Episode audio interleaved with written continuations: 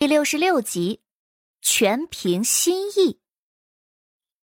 早先在石坊镇的时候，赵玄景还有结束，因此他的面相略有几分晦暗不明。此刻看着却明朗了许多，气宇轩昂，犹如千古之玉，见之不忘。撇开相术不谈，太子这长相就是那能勾人的金银疙瘩。若是能行的话。得捂在怀里才能踏实的那种。当然，谢桥也不敢过于的胡思乱想，这可是太子，不是他能骗回家生孩子的人。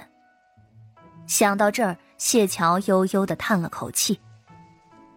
求救的不是孤，所以银子也不是孤来付。若他们付不起，谢姑娘自己看着办。赵玄景声音疏离。站在那里，便如同苍松翠柏，岁寒不凋。谢桥听闻太子很受宠，如果他是皇上，也会宠这个儿子，没别的，就冲他长得好看。周卫宗连忙说道：“有有金子，只是需要凑凑。呃，能不能请谢姑娘先治病后收钱？我们保证最多三天。”能将金子凑齐。我记得，太子进士，应是出身贵族世家吧？谢桥慢吞吞的问了一句，周卫宗无奈的笑了笑。啊，是，但我这般年纪，总不好还要从家里支银钱的。也是，于是谢桥点点头，伸出了三根手指头。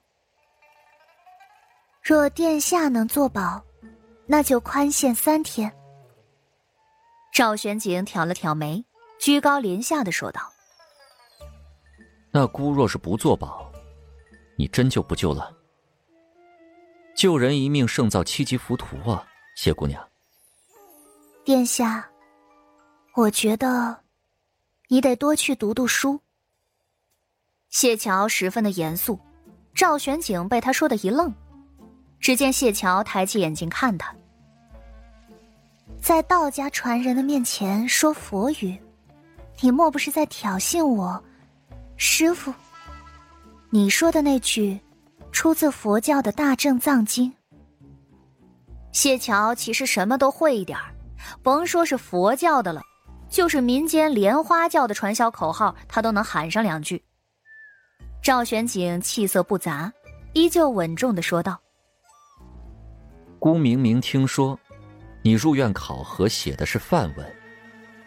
我那是知己知彼，你这是明知故犯，意义不一样。谢桥闷声说了一句，又慢悠悠的开口了：“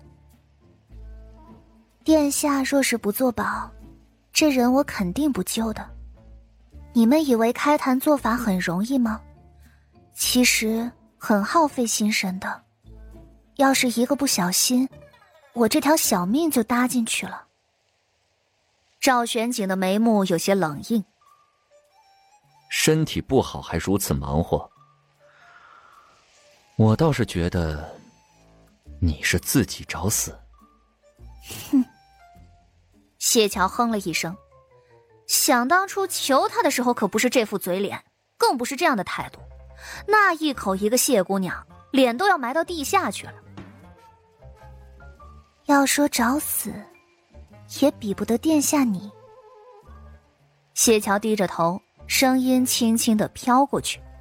周侍卫浑身一紧：“别啊，可别吵起来啊！家里还有人等着救命呢。万一这时候翻脸了，损失的可是一条小命啊！”谢姑娘这是何意？赵玄景冷飕飕的，谢桥也不瞒着。指着旁边的竹林，就是这些，不适合你。若是久居其中，对你身体不好。说着，谢桥还抬眸笑了笑，那笑容温和，又带着几分挑衅，就好像在表现自己有多善良一样。殿下作保，若是他还不了金子，那就殿下付。若是如此，那我就替你画一幅有益身心的图。到时候你照着图，安排人在这里种花种草，保证殿下龙精虎猛。说到这儿，谢桥猛地停了。他说话一向是慢条斯理，很少这般顺溜，一时秃了嘴，用错词儿了。不过也挺有道理的。谢桥若有若无的瞥了一眼赵玄景的身板赵玄景一阵的内伤，突然觉得有点憋火了。什么叫保证他龙精虎猛？说的好像他现在不行似的。赵玄景似笑非笑。谢姑娘说话可真是胆大妄为啊！啊，殿下见笑了，道士出身，没见过什么世面。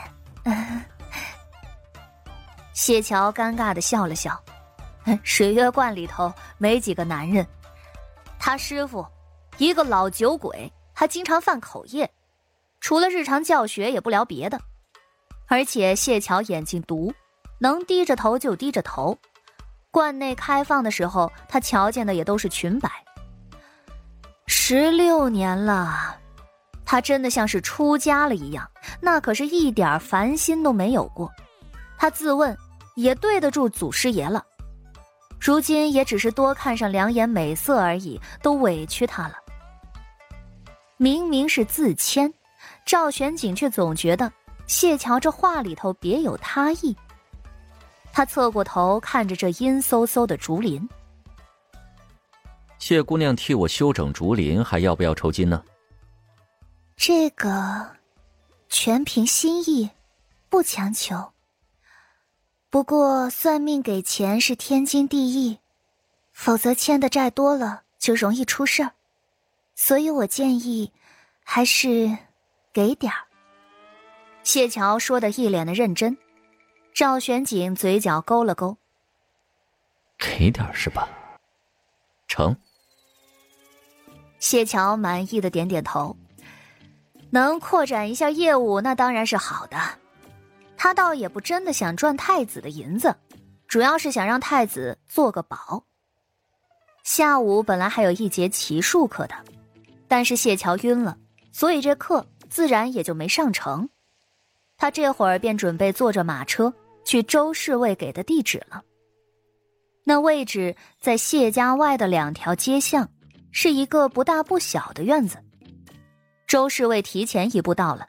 带着好几个兄弟正在门口候着呢，见到谢桥那笑的一个谄媚呀，瞬间让他浮上了一层鸡皮疙瘩。